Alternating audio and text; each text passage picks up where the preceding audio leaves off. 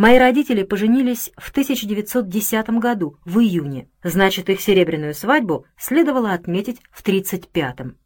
Но где тогда находился мой отец, вы знаете. Однако летом сорокового года возникла такая ситуация. Генрих сообщил, что приедет в июне в отпуск. Тогда же собирались приехать и Люба с Володей. Съезжалась фактически вся семья. И у меня возникла идея отпраздновать тридцатилетие совместной жизни моих родителей, тем более в сороковом году отцу исполнялось 50 лет. 30 лет — это дата. 50 лет — тоже дата. Почему их не отметить? На этом празднике мне и хотелось видеть Соню. Хотелось таким образом представить ее нашей семье. Веселая, компанейская, всем понравится. Но она была занята на гастролях, отложила свой приезд на июль, и задуманный мною праздник пришлось справить без нее. Как я уже сказал, съезжалась фактически вся семья. Дело оставалось за Ефимом и Наташей. Кстати, Наташе тоже было бы неплохо наконец познакомиться с родителями ее мужа. Но какой человек был ее муж, мой брат Ефим, я вам уже докладывал. Всегда занят, всегда неотложные дела, без него не могут обойтись ни одного часа. Конечно, и вы это хорошо знаете, нет такого человека, без которого нельзя обойтись. Но Ефим сам не мог обойтись без своего дела. Завод как раз осваивал газогенераторные тракторы ХТЗ-Т2Г.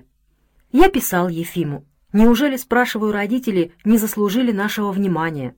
После всего, что они перенесли, неужели ради такой знаменательной даты ты не можешь выкроить два дня? Вспомни все, что они для нас сделали. И не забудь, в этом году отцу исполняется 50 лет. В конце концов Ефим сообщил, что в назначенный день они с Наташей приедут. Должен вам сказать, что в наших местах серебряные и золотые свадьбы не праздновали.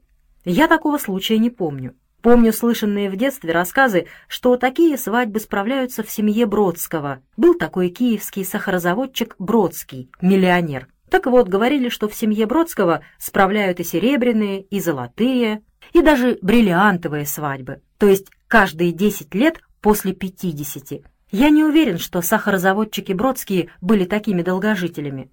Но о них, как о миллионерах, ходили всякие басни. Говорили, например, что чай Бродский пьет не в приглядку, как бедняк, не в прикуску, как человек с достатком, не в накладку, как богач, а подают ему головку сахара с отверстием на макушке. В эту дыру он наливает чай и таким образом пьет. Все эти басни я рассказываю к тому, что серебряные, золотые и прочие свадьбы у нас были не в ходу. Даже не справляли дни рождения. Жизнь в трудах и заботах. Отдыхом были праздники. Раньше религиозные, теперь наши, советские. Отцу и матери я ничего не говорил. Хотел сделать им сюрприз. Пусть, думаю, все съедутся. Такого собрания еще не случалось. Уже само по себе событие. Хотя, надо сказать, моя мать к приезду детей относилась сдержанно. Приехали, и слава богу. Должны время от времени навещать родительский дом. Но на этот раз появилось новое обстоятельство. Генрих приедет не один, а с двумя товарищами по службе, тоже летчиками. Один из них — его командир. Генриху у матери было особое отношение. Единственный непутевый из ее сыновей. Сколько было с ним мороки, я вам рассказывал. А плеух и подзатыльников он получал от матери ровно столько и даже больше, чем мы все остальные вместе взятые. Я уже не говорю о школе. Буквально вся улица первый раз вздохнула, когда его приняли в ФЗУ при депо. Пристроили хоть к какому-то делу. Второй раз вздохнули, когда его взяли в армию, в авиационное училище. Служба подтянет. Но, с другой стороны, какая служба? Летчик, каждый день в воздухе, каждую минуту его подстерегает смерть. Вообще-то матери пора бы попривыкнуть. Генрих третий год в авиации. Перед этим занимался в Осоавиахиме. Учлет, парашютист, в день воздушного флота участвовал в групповых прыжках в Чернигове. Но тогда это был спорт, хотя и опасный. Игра. Еще некоторые деповские ребята ездили в область на занятия. А теперь другое. Военный летчик. И был Хасан, и был Халхингол, и только три месяца назад, в марте, кончилась война с белофинами.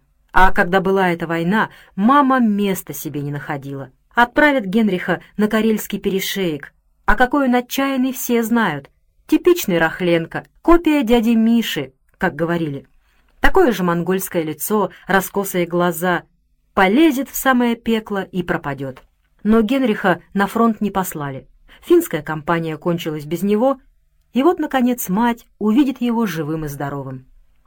И он приезжает не один, а с товарищами, с летчиками, больше того, со своим командиром. Такие гости! Приезд Генриха с товарищами был событием не только для матери, но и для всего города. Сейчас летчик — массовая профессия, а тогда... Что вы! В 30-е годы Чкалов был то же самое, что Гагарин в 60-е. Его перелет через полюс Москва-Соединенные Штаты был то же самое, что сейчас полеты в космос. И, пожалуйста, к нам приезжает военный летчик, наш собственный, мальчишка Ивановский, бегал тут по улицам, внук старика Рахленко. Бойкий, надо сказать, был мальчишка, и приезжает не один, а сразу трое, три летчика. А что такое три летчика? Экипаж.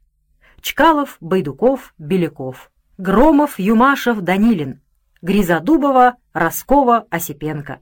И вот расхаживают по городу три летчика в форме, с кубарями в петлицах, в начищенных сапогах, в пилотках. Молодые, красивые, подтянутые.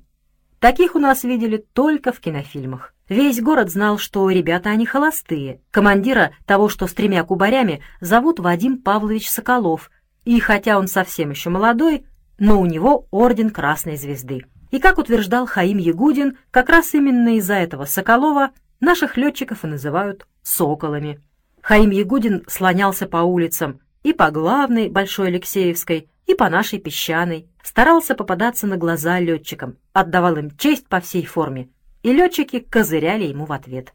Точно так же все знали, что второго летчика зовут Георгий Кошелев, и, как объяснил тот же Хаим Ягудин, Георгий — это значит Георгий Победоносец, и, следовательно, Кошелев из потомственной военной семьи. Но домыслами Хаима Ягудина никто особенно не интересовался. Все видели трех молодцов, трех военных летчиков, точно сошедших с киноэкрана. Все ими любовались, оказывали внимание, охотно уступали им очередь в магазине, в кино, в парикмахерской, где у Бернарда Семеновича для каждого из них находился свежайший пеньюар и индивидуальный гигиенический пакет с кисточкой и салфеткой, а после бритья горячий компресс, после компресса массаж, потом опять компресс и в заключение французский одеколон, сохранившийся у Бернарда Семеновича, как он говорил, с довоенных времен.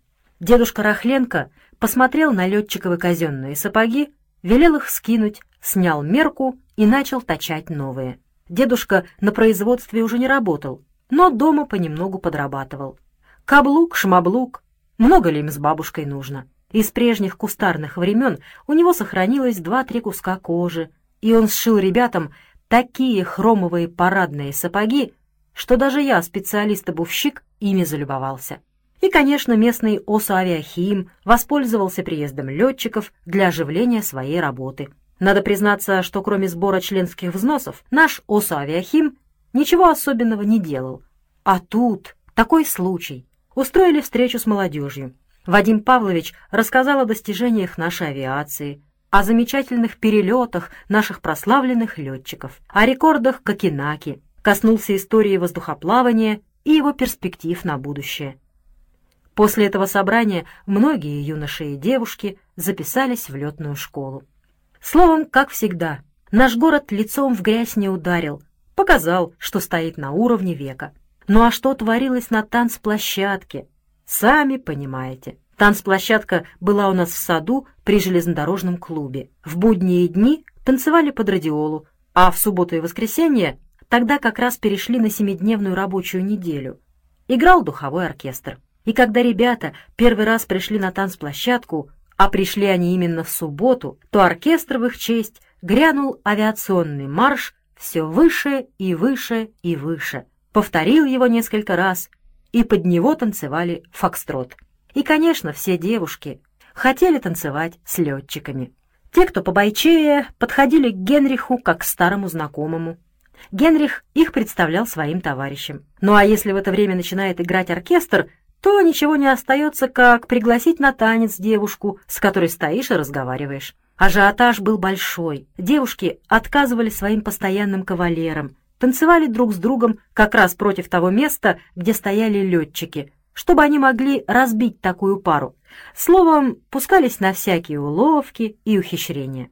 Но никаких особенных знакомств не завязалось. Никого наши ребята провожать не пошли, держались свободно, но солидно. Генрих танцевал со всеми, но ни с кем особенно.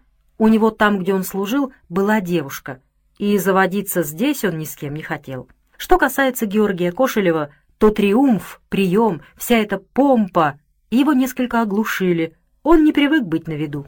Скромный парень. Но истинной виновницей неудач наших девушек была моя сестра Дина. И хотя ей было тогда только 15 лет, но что это была за девочка, я вам уже рассказывал. И Вадим Павлович Соколов, понимаете, как бы в шутку объявил, что сегодня Дина будет его дамой, а он ее кавалером. Это выглядело вполне галантно. Командир, орденоносец. Он был среднего роста, коренастый, широкоплечий, похож на Чкалова. Такие же крупные черты лица, и хотя ему было всего 25 лет, но для Дины старик на 10 лет старше. И вот, мол, вы, молодежь, знакомьтесь, флиртуйте, а я по-стариковски буду танцевать с девочкой. Она будет моей дамой, буду за ней ухаживать. И всем должно быть понятно, что ухаживание это шуточное, но дает ему возможность отклонить попытки других девушек познакомиться с ним. И как компанией мы пришли на танцплощадку, Вадим Павлович, Георгий Кошелев, Генрих, Дина и я, так компанией и ушли. Хотя нашим девушкам этот вечер особенных успехов не принес, я думаю, они надежд не теряли, впереди почти месяц. О своих товарищах Генрих отзывался хорошо. Георгий Кошелев из детдомовских, родных нет, вот Генрих и взял его к нам. Вадим Павлович тоже одинокий, недавно разошелся с женой.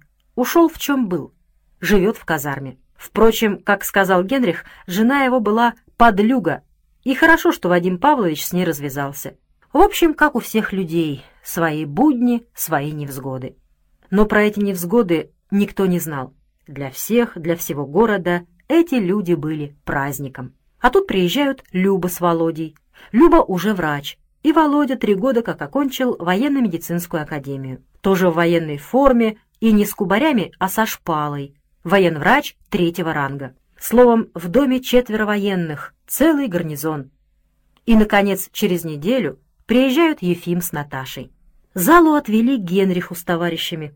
Гости, им наилучшие условия, а мы как-нибудь потеснимся. Свою комнату я уступил Ефиму и Наташе — хотя и свои, но редкие посетители. Люба, Володя, Игорек и Оля поселились у дедушки, но и там не слишком просторно. Дядя Гриша с семьей, шесть человек, дядя Лазарь с Даниилом. Пришлось Дине перебраться к Ивану Карловичу, а я ночевал у Сташенков. Так что и Сташенки, и Иван Карлович со Станиславой Францевной тоже оказались вовлеченными в суматоху. Впрочем, в суматоху был вовлечен весь город — Ефим и Наташа приехали в субботу, как раз к тому дню, когда было решено накрыть стол. Такой формулировкой я закамуфлировал предстоящий юбилей. В кое веки собрались все вместе. Можно выпить несколько капель. Братьев я посвятил в свои планы, но под секретом. Больше никто ни о чем не знал. И только один человек разгадал мою затею — отец. «Ты собираешься отметить день моего рождения?» — спросил он. «А почему бы и нет?» Ничьих дней рождения мы не праздновали. Не надо праздновать и мой. Никому из нас еще не стукнуло пятьдесят. И все же не надо. Твой день рождения — ты хозяин, но ведь еще исполняется тридцать лет вашей свадьбы. Это ты не забыл? Не забыл, но время для этого неподходящее. Я понимал, что он имеет в виду Леву. Какой праздник, если на нем недостает одного из сыновей? Но Левы уже нет. Мы оплакали его, не забываем и никогда не забудем. И вечного траура быть не может. «Видишь ли», — сказал я, — «в первый раз за много лет собралась семья. И столько событий. Люба окончила институт, Ефим впервые приехал с молодой женой, и такие гости, товарищи Генриха. Можем мы выпить по рюмке водки?» «Пожалуйста», — кивнул отец. «Но никаких юбилеев». Я воздал должное его скромности, но от своего плана не отказался. Принял меры. Какие — увидите. Стол был накрыт во дворе на сорок человек. Дедушка с бабушкой, дядя Гриша и Иосиф с женами, дядя Лазарь. С Иосифом отношения были неважные. Он держался вдалеке от своих бедных родственников. Но все же мамин брат нельзя не пригласить. Затем, естественно, отец с матерью, Анна Егоровна, Ефим с Наташей, Люба с Володей, Генрих, Вадим Павлович, Георгий Кошелев, Иван Карлович со Станиславой Францевной, Афанасий Прокопьевич Сташенко с сыновьями Андреем и Петрусем, их женами Ксаной и Ириной. Ну, я, Дина, сын дяди Лазаря Даниил, затем, если вы помните, мамины подруги, сестры Кузнецовы с мужьями. Сидоров, бывший директор обувной фабрики, приехал как раз из МТС, зашел к нам, его уже не отпустили. Итого 40 человек, не считая детей, которые вертелись вокруг стола. Саша, Оля, Игорь, дети дяди Гриши, внуки старика Сташенко, дети сестер Кузнецовых. Но, понимаете, городок маленький, и если Люба, допустим, сказала бывшей школьной подруге «зайди вечером», то с этой подругой приходят и другие, поздравить Любу с окончанием института, а заодно и посидеть за одним столом с летчиками. Как упустить такой случай? И если то же самое Генрих сказал своему бывшему товарищу по ФЗУ или по работе в депо, то с ним придут и другие. Надо отметить приезд старого друга. И я кое-кого пригласил из бывших папиных служивцев по обувной фабрике. И вообще, что такое маленький городок? Та же деревня. На одном краю заиграют, на другом запляшут. Тем более юг, лето. Запах кухни разносится по всей улице. Явилась старуха Городецкая, хотя никто ее не звал. Притащился несчастный мясник Кусиэл Плоткин. Как-никак отец начинал у него свою карьеру. Явился Хаим Ягудин, как дядя моего отца, хотя он ему такой же дядя, как японский Микадо мне тетя. Зашел парикмахер Бернард Семенович, без него не обходилась ни одна компания. Пришел доктор Волынцев, который спас мою мать и брата Сашу. Пришел учитель Курас, почтенный человек, преподаватель по всем предметам. Пришел аптекарь Орел, он и сейчас был аптекарем, только, естественно, не в собственной аптеке, а в государственной. Приставили еще столы, потеснились, места хватило всем, и еды хватило. Пекли и жарили с утра. На кухне орудовали мать, бабушка, жена дяди Гриши Ида, Анна Егоровна и пани Янжвецкая, помните, бывшая владелица гостиницы? Гостиницу у нее в революцию, конечно, реквизировали, превратили в дом крестьянина, потом в дом колхозника. Работала она в общественном питании, поваром, буфетчицей, кассиром в столовой. А теперь нигде уже не работала. 75 лет. Одинокая, важная старуха, носила громадную шляпу с птичьим гнездом, старинный редикюль и зонтик. Ее жалели, и на всякий праздник приглашали посидеть, накрыть стол, помочь на кухне. Хотя, как вы понимаете, женщины в нашем доме сами умели готовить, было бы из чего. И на этот раз на столе были цвет и краса нашей кухни. Рубленая селедка, тертая редька, печеночный паштет, фаршированная рыба, фаршированная гусиная шейка, рубленные яйца с гусиным жиром, жареные куры, колбаса, ветчина, баранья и телячья грудинка, лапша, компот — все домашнее. Огурцы и помидоры прямо с грядки. Шум за столом был большой. Публика собралась разная. Молодые и старые, местные и приезжие, свои и чужие, знакомые и малознакомые. Говорунов хватало. Хаим Ягудин, дай ему волю, никому кроме себя не даст рта открыть. Старуха Городецкая могла перекричать целый базар.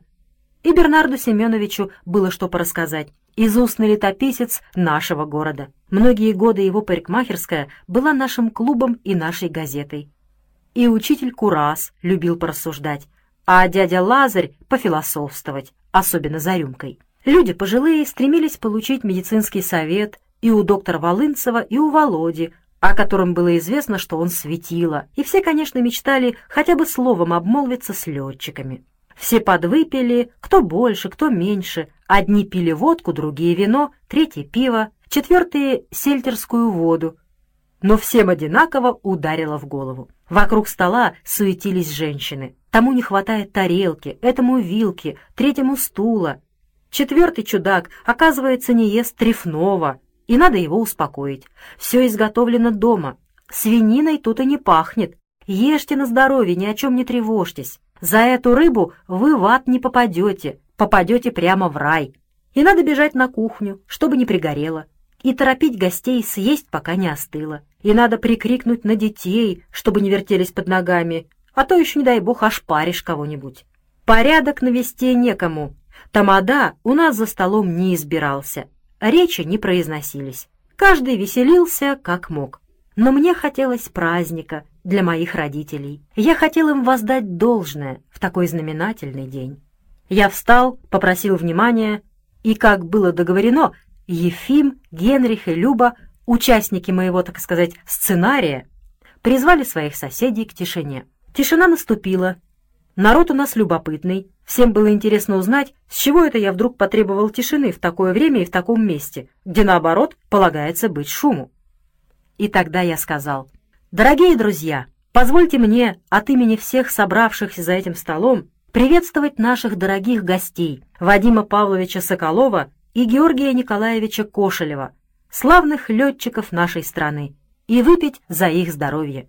Летчики встали, все с ними чокались, вставали со своих мест, шли к ним с рюмками. Опять шум, гам, беспорядок. Но Вадим Павлович продолжал стоять с налитой рюмкой, видно, хотел что-то сказать. И снова все притихли. И всем хотелось собственными ушами услышать, что скажет прославленный летчик. Вадим Павлович сказал, «Я и мои товарищи сердечно благодарим за гостеприимство. Но Борис Яковлевич обратился к нам не по адресу. Первый бокал мы должны поднять за хозяев этого дома, за уважаемых Рахиля Абрамовну и Якова Леоновича, тем более что сегодня исполняется 30 лет их совместной жизни. Все захлопали, зашумели, стали поздравлять отца с матерью. Отец с матерью встали и поклонились. «Тридцать лет», — продолжал Вадим Павлович, — «это большой срок и нам приятно видеть Рахиля Абрамовну и Якова Леоновича молодыми, здоровыми, красивыми, хоть сейчас в авиацию. Учитель Курас наклонился ко мне. Интеллигентный человек. «Мы понимаем», — продолжал Вадим Павлович, «что в авиацию они не пойдут, в воздух не поднимутся. У них еще много дел на земле. Пожелаем им удачи. Выпьем за их здоровье и счастье». И тут, понимаете, Пани Янжвецкая, стоявшая в дверях кухни, крикнула на весь двор «Горько!». Это было несколько неожиданно. Никто толком не знал, как праздновать такие юбилеи, и полагается ли пожилым людям кричать «Горько!». Но ведь пани Янжвецкая, дама в некотором роде аристократическая, из бывших. Бывшая хозяйка бывшей гостиницы. Ходит в шляпе с птичьим гнездом. Знает этикет. И под шум, приветственные крики и, так сказать, под звон бокалов отец и мать поцеловались. И мать, так это, знаете, задорно, весело, даже кокетливо откинула шаль. Глаза ее блестели, зубы были по-прежнему белые-белые, волосы, хотя и с проседью, но еще черные-черные. Она стояла рядом с отцом, и я вам скажу, это была царственная пара. Они были высокие, мои родители, может быть, еще выше от того, что держались прямо. Осанка была, и над ними благословенное южное небо, и перед ними тот же двор, где тридцать лет назад они справляли свою свадьбу. И видна улица, по которой шли после венчания юные, влюбленные. Играл оркестр, вокруг них пели, танцевали и веселились люди. И теперь вокруг них опять люди — также любуются ими, радуются их любви и желают им счастья. И опять, как было договорено, поднялся Георгий Кошелев. Хочу добавить, Якову Леоновичу исполняется в этом году 50 лет. Поздравляю с днем рождения и желаю долгих лет жизни. Опять все потянулись к папе с рюмками и бокалами, и мама, уже без подсказки пани Янжвецкой, поцеловала отца. И товарищи отца расцеловались с ним, и маленький Игорек крикнул «Дедушка, я тебя тоже поцелую!» Отец поднял его, поставил на стол, и Олю поставил на стол, чтобы все видели его внука и внучку, так сказать, продолжение нашей фамилии. И тут, опираясь на палку, поднялся Хаим Ягудин. Я забеспокоился. От Хаима Ягудина можно ожидать чего угодно. Длинные нелепые басни — это в лучшем случае. Скандала — в худшем. К счастью, ни того, ни другого не произошло. Хаим расправил усы, поднял бокал, вытаращил глаза и крикнул. «Здоровье прекрасных дам! Ура!» Я думаю, в жизни Хаима Ягудина это была самая короткая речь. Но она дала толчок другим. Парикмахер Бернард Семенович сказал, «Каждый человек по-своему красив, но не каждый человек умеет свою красоту показать в наглядном виде. Моя профессия — сделать так, чтобы красота клиента была видна как дважды два. Но на свете встречаются такие красивые люди, что к ним страшно подступиться с ножницами и машинкой. Я лично знаю двух таких людей — Якова Ивановского и его супругу Рахиль. Выпьем за их выдающуюся красоту. Виват! Потом встал учитель Курас. У Якова и Рахили все впереди. Они молодые, будут в их жизни еще торжественные даты. А вот нашему глубоко уважаемому Аврааму Исаковичу Рахленко в этом году исполняется 80 лет. Авраам Исакович Рахленко родился в 1860 году. Сейчас мы имеем 1940 и я позволю себе и приглашаю других поднять этот бокал за Авраама Рахленко и его супругу Берту Соломоновну. И еще я позволю себе сказать их детям. Посмотрите на отца и мать, позволю сказать их внукам, посмотрите на дедушку и бабушку, позволю сказать их правнукам, посмотрите на прадедушку и прабабушку, посмотрите, и вы увидите пример для вашей собственной жизни подошли к дедушке и к бабушке все, кто прожил рядом с ними жизнь. Тост учителя Кураса был в сущности за тех, кто прожил долгую и достойную жизнь. И тот, кто плакал, плакал потому, что уже не вернется. Молодости, силе, здоровью, надеждам. Только дедушка не плакал. За 80 лет своей жизни, я думаю, он ни разу не заплакал. Он был уже не такой, как раньше, не валил лошадь ударом кулака. Борода седая, на щеках склеротические жилки, несколько потучнел, но в его развернутых плечах еще чувствовалась сила, и за белым лбом ясность ума и здравый смысл. Такой же бодрой и ясной была и бабушка. Вы когда-нибудь задумывались над таким вопросом, почему у долгожителя, как правило, жена тоже долгожительница? Обстоятельства, согласитесь, не случайное. Не брат и сестра, долгожители, а именно муж и жена, люди разных генов, разной наследственности. В чем дело? Но это к слову. Вернемся к нашему празднику. Иван Антонович Сидоров, бывший директор нашей обувной фабрики, а ныне механик МТС, сказал, «Добрая семья, хорошие люди. Абрам Рахленко честно работал, и сыны его, Григорий и Лазарь, и зять его Яков, и внук Борис, трудяги, за свою жизнь изготовили столько обуви, что можно снабдить всю нашу область, да еще две соседние. Никто от них ничего плохого не видел, только хорошее. Выпьем за всю их фамилию, от старого до малого, от деда до внука. Выпьем и, как говорится, не последнюю. Желающих поговорить нашлось бы порядочно. Почему не поговорить, если слушают? Но все подвыпили, болтали друг с другом. Молодежи хотелось танцевать. И вообще, у нас не привыкли к застольным речам. И я шепнул Ефиму. «Скажи пару слов в порядке закругления». Я, так сказать, открыл прения, пусть другой брат их закрывает. «Дорогие товарищи!» — поднялся Ефим. У него был уверенный голос руководителя.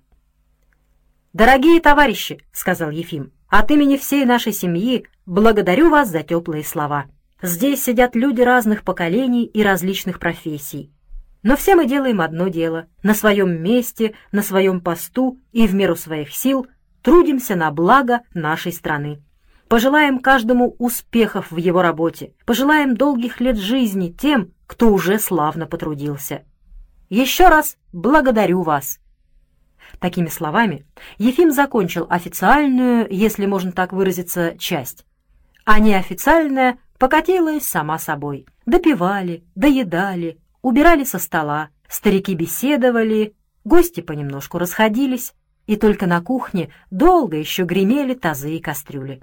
Генрих с товарищами и Дина с подругами ушли на танцплощадку. Я не пошел. Надо разнести по соседям одолженные столы, стулья, посуду. Навел кое-какой порядок, отправился к Сташенкам и завалился спать. У Сташенков ложились рано. Следующий день, воскресенье, я провел с Ефимом и Наташей. Ходил на базар, купили помидоров, огурцов, клубники, запаковали в ящики, чтобы не помялись в дороге. Хотелось снабдить ребят витаминами. Ничего этого в своем Харькове они не имеют. После обеда всей семьей проводили Ефима и Наташу, посадили в поезд и отправили их домой. В понедельник мне и отцу на работу, а у Дины с Сашей каникулы, и они, конечно, с гостями. А у гостей работа известная — река, пляж, лодки, лес, вечерами кино или танцплощадка. Городишко наш дачный, даже курортный, и мы привыкли к тому, что рядом с нашей трудовой жизнью люди отдыхают. Это придавало известную праздничность и нашему быту. А у нас в доме полно гостей, полно молодежи, вдвойне праздник. Мать стряпала на всех, Люба и Дина ей помогали. И Анна Егоровна помогала, по существу член семьи. И вот однажды мать как бы, между прочим, спрашивает меня. «Как ты считаешь, Вадим Павлович порядочный человек?» Мамина манера спрашивать как бы между прочим означала, что спрашивает она совсем не между прочим. Пожимаю плечами. «Сама не видишь, какой он человек?» «Я все вижу», — загадочно отвечает мать. Смешно сказать, ее беспокоила дружба Дины с Вадимом Павловичем. И напрасно. Вадим Павлович хорошо понимал дистанцию между ним и Диной. Дистанция эта была 10 лет. И я сказал маме, Ничего там плохого нет и не будет. «Много ты знаешь, много ты видишь», — коротко ответила мать. Стал я приглядываться к Дине, к Вадиму Павловичу, выкраивал время поваляться с ними на пляже. И знаете, мама оказалась права. Дина влюбилась в Вадима Павловича. Представьте себе, пятнадцать лет девчонке, и вот, пожалуйста, втрескалась. Ничего удивительного. Видный парень, военный летчик, им любуется весь город. Но, понимаете, Дина влюбилась не тайно. Не так, как влюбляются девчонки во взрослых мужчин, а открыто, как равная в равного. Сразу стала взрослой и самостоятельной. Не вешалась ему на шею, не бегала за ним, но стала душой их компании, ее центром, своей красотой, своим талантом украшала это молодое общество. Все вдруг увидели взрослую девушку. В ней не было дерзости, которая отличалась наша мать в юности, но в глубине и серьезности чувства она ей не уступала. Полюбила — значит, полюбила. Мог ли Вадим Павлович не поддаться прелести этой юной любви? Мог ли он не увлечься этой красавицей? А таких красавиц, как Дина, я не видел и никогда больше не увижу. Пятнадцать лет, а какой рост, фигура, осанка, волосы, глаза — но он понимал свой долг. Он был настоящий мужчина, Вадим Соколов. Надо отдать ему должное. Он объяснился с Диной. Я при этом не был. Но после этого разговора Дина объявила матери, что через год, когда ей исполнится 16 лет, она выйдет замуж за Вадима Павловича. Или, как она его просто называла, за Вадима. «Не рано тебе в 16 лет выходить замуж?» — спросила мать. «А сколько было тебе, когда ты вышла за папу?» «Тогда были другие времена», — ответила мать. Но то, что дело откладывается на год, успокоило ее. За этот год утечет много воды, многое изменится. Вадим Павлович скоро уедет, и эта блажь у Дины пройдет. Никакой неловкости не получилось. Дальше меня и матери не пошло. Молодые люди решили через год пожениться, будут переписываться, а пока остается дружба в компании, на виду. Ничего плохого в этом нет. Этой дружбе я лично был даже рад. Я не знал, чем она кончится, может быть, ничем, но был рад, что Дина полюбила именно такого парня, как Вадим. При своей внешности и таланте Дина была доверчива и простодушна. И если моей матери с ее сильным характером нужен был такой человек, как мой отец, то Дине был нужен именно Вадим. Сильный, надежный, самостоятельный. А десять лет для супругов не разница. Наоборот, хорошая разница. И не сегодня же они поженятся. В общем, я был доволен. Молодец, Дина. Не мальчишку полюбила, а мужчину. Время летит быстро. Вскоре уехали Генрих, Вадим Павлович и Георгий Кошелев. А еще через неделю Люба с Володей. И мы опять остались в прежнем составе. Но праздник продолжался. Приехала Соня.